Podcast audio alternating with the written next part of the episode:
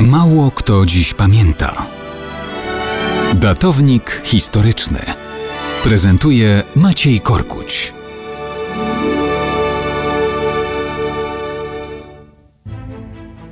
Kilka dni temu opowiadaliśmy o zaproszeniu Zofii Anhalt-Zerbst, niemieckiej księżniczki do Rosji, gdzie po latach objęła tron carski jako Katarzyna II.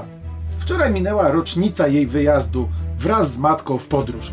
Był 10 stycznia 1744 roku. Tylko początkowo towarzyszył im ojciec. Jego jednak do Rosji nie zapraszano. Dzisiaj sobie po Europie latamy samolotami, a wtedy podróż Zofii do Petersburga trwała ponad miesiąc. Ruszała z Cerbst, położonego w połowie drogi między Lipskiem a Magdeburgiem. Następnego dnia powóz dojechał do Berlina. Tam były audiencje i narady z królem Prus, który wiązał z tą historią wielkie nadzieje. Następnie Zofia z matką ruszyły w stronę Pomorza. Jechały w czterech powozach. Zima była ciepła, podróż więc przeciągała się, bo powozy grzęzły w błocie. Spać trzeba było w przaśnych i brudnych gospodach przy trakcie. Natomiast 19 stycznia chwycił ostry mróz, więc można było przyspieszyć. Przez następne 9 dni jechały do Królewca. Stamtąd powozy, przy których wymieniano konie, po kolejnych 11 dniach dojechały do niemieckiego Memel, czyli do dzisiejszej litewskiej Kłajpedy. Tam kończyły się Prusy.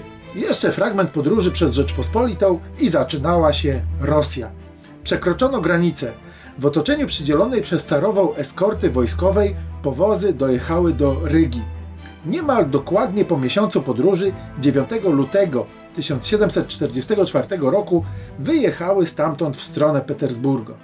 Tutaj już można było zapomnieć o błocie i słabiutkich zimach. Obie kobiety przesiadły się w cesarskie sanie, obite grubymi futrami i tkaninami.